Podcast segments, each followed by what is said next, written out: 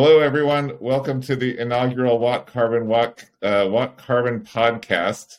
I'm McGee Young, the founder and CEO of Watt Carbon, and I have with me my co-host Kelli Littleton, who is the newest Watt Carbonista. Say hi, Kelli. Hi, everyone. Just as you were speaking, I think we should call this the Wattcast. The Wattcast. oh, I love it. love it. Fun. We are trying this out. So if anybody's actually listening to this, this is sort of like one small step for Watt Carbon and one giant leap for uh, me and Kelli, who have never done a podcast. Uh, well, I've been on a podcast once or twice, but uh, we've never recorded one or tried to host one. So this is a this is a work in progress. Um, we're going to try to do this on a regular basis. So if this doesn't go terribly, um, expect more of it. And the idea that Kelli and I came up with was that we would interview people that are working on the front lines of the decarbonization movement um, in the United States, maybe globally, and talk to them about the work that they do and um, just get to know them a little bit more. So, uh, that being said, maybe we should get to know us a little bit to start with. And since those of you who are listening in, all you know, two or three of you, um, maybe know me, may not know Kelli because she's new here. I thought we could take a little bit of time to uh, to get to know Kelli a little bit better. Uh, so, uh, Kelli, I've got I've got questions for you. First of all, it, you look cold. Where are you, where are you? Yeah, so I am coming at you from Missoula, Montana, um, which is under severe weather watch right now. I think the the low is negative 40 tomorrow. So um, yeah, Montana's beautiful, but it can be brutal. Um, but neg- negative 40 uh, for, for some context that so if it was like you know 30 degrees we got to go to negative 40 that's a 70 you, you got to go 70 degrees below freezing which would be the equivalent of kind of like 100 degrees uh, going going the other direction. That's that sounds pretty dire. It's the kind of cold where you go outside for two seconds and your eyelashes freeze open which is always a fun a fun uh, fun have side you, ever done, have you ever done the water the exploding water trick? No, tomorrow would be a good time to try it. This, if I can stand being out there for that long. Excellent. And I, I assume that you have electric heat? Yes. Um, old apartment, electric heat. Um, trying to do a little bit of, of Wild West sealing myself recently around the windows to to just prepare for the worst. But um, yeah, we I think the whole community is community in Missoula is on mostly on natural gas, um, but slowly moving to electric as a whole. Wow! So if the if the grid goes down tomorrow, it's it's gonna it's gonna be like station tw- was it station twenty nine? What was the show on HBO? Did you, did you watch that show? You know, nope. Oh, it took place. It's the based on the sci station eleven. It's station eleven. That's what it was called. Uh, anyway, where they get trapped in their Chicago apartment uh, for the course of the winter with no electricity, and you know, and it's it's. Now that you mention that, I have been watching a lot of Alaska Bush people, and they are very creative about their ways to stay warm with space blankets and all that. I might have to implement some of my oh, my oh, knowledge. So, so help me understand Montana a little bit better. You're in Missoula. How is that different than other places in Montana? Does it have its own kind of unique Montana character? Is so as a Californian, it's all basically the same to me. But I'm sure that there's lots of you know people in Bozeman are like, oh no, those Missoula people are like the Helena people are. Oh my gosh, it's totally different. I, I feel like um, I think a lot of people who live in Missoula live here because it feels like it almost feels like the Asheville or the Nashville of of Montana. So a little artsy, a little crunchy, um, which is why we like it. Um, pretty diverse, as much as you can say for for Montana, which is not saying much, but there are lots of different types of cows in Missoula. yes, we have uh, at least eight, ty- eight types of beef and bison here. Which you know, um, but yeah, it's I guess it's pretty eclectic for a relatively uh, ex- what can be an exclusive environment. So um, there's just a lot to offer here, um, a lot going on, and the sense of community. And this this sounds a little trite, a little overused, but um, the sense of community is just amazing here. Um, one of the biggest towns in Montana, but but small town feel and um, yeah, apt to help your neighbor. What's the population? Oh, I don't know. I should I should know this. It. I just wrote this down too. Um, I'll, I can do some quick googling, but yeah, I know the population of of Atlanta, which is where I'm usually I'm originally from. But wait, you moved from Atlanta to Missoula? Yep. Wow. Yeah, pretty much as far of a string, long, as long of a string as you can draw across the map. But um, originally you, from the south. So you grew up. You grew up not ever even owning a jacket, probably, and now. No. My first year in Montana was absolutely brutal. I was in like 10 sweatshirts and didn't know what puffy jackets were and didn't have wool or base layers. So it was just like wearing all my clothes at once and walking around like a snowman trying to brave brave the Montana winters, but learned quick. It actually isn't that bad with the right gear. And it's just like learning how to be in a different environment. Um, but that's that's what the people who live in Los Angeles say too. You know, it's it's not that bad. I mean, winter's brutal. It like it gets down to fifty, but if you have the right gear, the right puffy Patagonia jacket, you're you're going to be okay. So I, I can see can see how that would be the case there too. So you moved you moved to to Montana to pursue architecture. Yeah, I well, so the original plan was go, to go to Georgia Tech um, for they have an amazing kind of building systems science program um, that I was really interested in, and I used the architecture program in Bozeman at Montana State as an excuse to get out here and never leave. Um, which it, it, was an amazing program in, in itself, less less on the engineering side, but really really comprehensive. Um, so yeah, moved moved to Bozeman originally for school um, between undergrad and going back to, for my master's of architecture, came to Missoula to work at a firm, um, fell in love, went back to finish my master's in Bozeman, and then eventually came back to Missoula. Um, so, who, who's the greatest architect of all time? Oh my gosh, what a question! Um, wow, what a question honestly, I think uh, I don't think it's any one person. I think it's a firm because there's a stigma in architecture that, especially like as a young architect, you kind of go to school with architect as a capital A, like I am an architect. This is what I do. It's my identity. It's my culture. It's everything, which I kind of think is toxic. Like it's this archaic um, version of the industry that is a little more about ego and less about impact and designing for the community.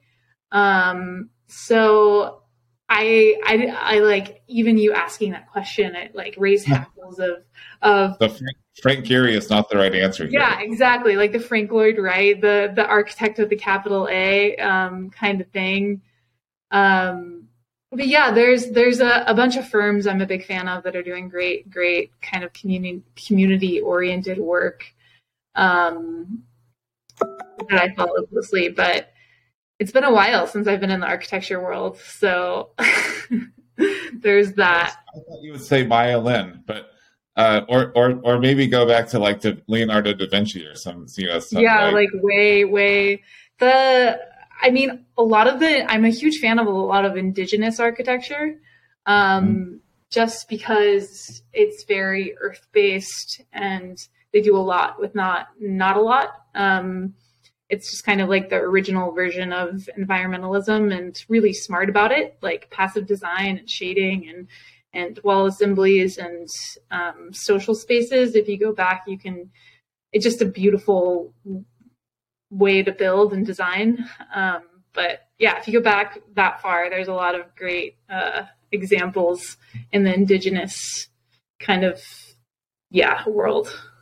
Interesting. So so now, but but of course, architecture is is a you you end up I think a lot of folks, you know, end up building or you know designing summer homes for, you know, Los Angeles people who are relocating to Montana, and maybe not as fulfilling as as one might hope. What made you switch careers to working on energy and, and decarbonization issues?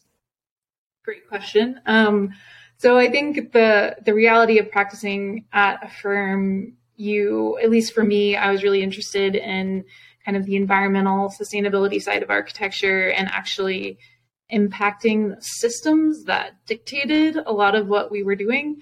Um, and like you said, the reality of a lot of the firms in Montana are building multi-million dollar log homes in the Yellowstone Club, right? Um, for like Bill Gates and that kind of thing. Um, and I, I think I was really drawn to kind of frustrated with not spending so much time on a project that felt kind of stagnant and like it didn't have the impact that I was after. And it just wasn't filling my cup in that respect. Um, kind of come from an uh, energy regulation background. So um, grew up in uh, very familiar with the ASHRAE world and HVAC world and understanding from early on that that's you know, you can talk about form all you want and function and beauty and aesthetics, and that brings people happiness. But at the end of the day, I think the guts of a lot of our building systems is is way more important than um, a lot of the other the icing on the cake. So, um, found myself really drawn to those underlying systems and trying to bring both what originally drew to me to architecture was, you know, you have the humanities side and the science side, and it's this marriage of the two, and trying to bring more of that industry knowledge to the system side and that kind of engagement with people, humanity side to the energy world, which I feel like is not always there. You talk to really, really smart people doing amazing things, but um, not always within a frame of like people impact and human impact. So we talk about BTUs yes. and thermal coefficients and exactly which I, I can nerd out on BTUs all day, right? But I'm also like really um, what lights me up is trying to understand like the people behind the numbers and what that actually means in real time. So I. I feel like it's and I, I've told you this before me. I feel like my target is getting more narrow on marrying those two interests and, and getting closer to where to where I want to be. So if not, I'm there. So um, yeah. One one of our um, you, you, know we, we are big fans of Amory Lovins who yep. who coined the term the the negawatt. Um, but another point, another um, contribution that he made was to remind us that um, that you know if if you talk to people about it about energy, they're mostly you know wanting to know if they're if their house is going to be warm, if their shower is going to be warm, if their food's going to stay cold, right? Like it's it's much more about the way in which we experience energy than you know perhaps the tariff rate that we pay you know on a marginal basis for you know peak energy consumption that's you know that you quickly lose interest uh, now you, if you inflict enough pain on people they will pay attention but in some ways it tends to be a little counterproductive.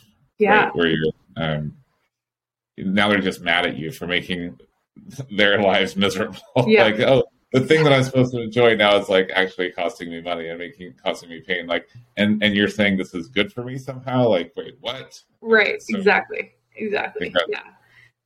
So so so tell me about this. So you worked at a at the at a nonprofit and you you, you left the architectural world and said, I'd like to be massively underpaid for my skills and I'm going to work for a nonprofit. Uh, what did this organization do? Yeah, so at a very high level, they did a little bit of everything. They worked on policy, water, um, they dabbled before I came, dabbled in, in building the buildings world um, with this program called Buildings for the Future. It just just became a thing before I, I started, and um, I was hired to kind of grab it and run with it. Um, so I mostly was charged with building this building this thing out and and creating uh, like real actionable steps. What what does this mean? What are we talking about when we're talking about building for the future? Um, and how do we work with um, at the at the nonprofit? How do we work with the city, the county, and the state to create these like actual um, impactful programs? So I um, kind of co-created and co-launched with the county and the city um, building electrification programs, which incentivized were around education and outreach and rebates and you know partnerships with uh, heat pump distributors that incentivized um, uh, switching from gas and propane systems to heat pump systems. Um, and it was really great. We got to work with a lot of. Um, it was there's an, a focus on LMI residents, which was really rewarding. And tan- tangentially, I was oddly enough one of the the leaders of the kind of voice to get the 2024 ICC passed here, which was like a, my intro to lobbying and politics, which was kind of fun.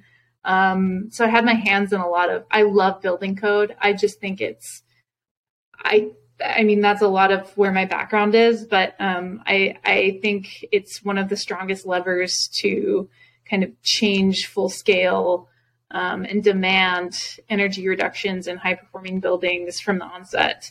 Um, so I got to you know create these skeleton codes for Montana um, that they're hopefully going to use and implement in the next couple years, and ordinances and zoning and that kind of thing. Um, but yeah, so, so buildings for the future was was code and policy. It was outreach. It was working with architects and contractors and all sorts of folks in the space to create programming and incentives to move towards electrification and kind of this more holistic view of of um, low carbon, low energy, and just kind of smart building. And what does that mean here? It was very local place based solutions, I would say. Did, did, you find yourself with any um, unusual allies and people mm-hmm. that you got into this? You're like, oh my gosh, we're on the same side of this, and I had no idea.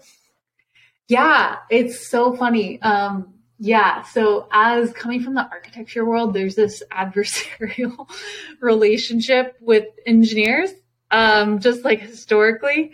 Um, and that's that's not always the case. I think engineers, I mean, with a good uh, workflow, engineers can be amazing and are in, integral to um, the project's success. But I think it tends to be a little strained given demands going back and forth. But I think um, building out these programs, working with engineers as a non-design professional and as more of a nitty gritty we need to just figure this out and find a solution. Um, that was a great shift for me. And then also the same thing with working with contractors. Um, some some were a little more difficult than others, but the, the ones that were on the same page and have the same uh, value system, you get to talking to people and just realize people people.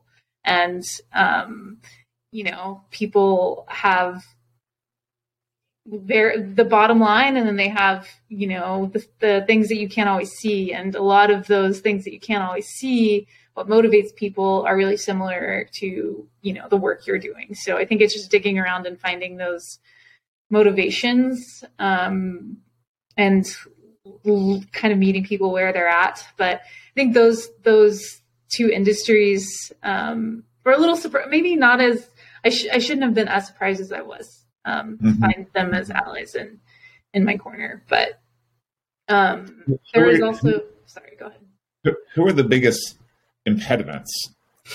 You know, what what what got in the way more than anything else? Yeah, I would say um, maybe not a who, but like an entity.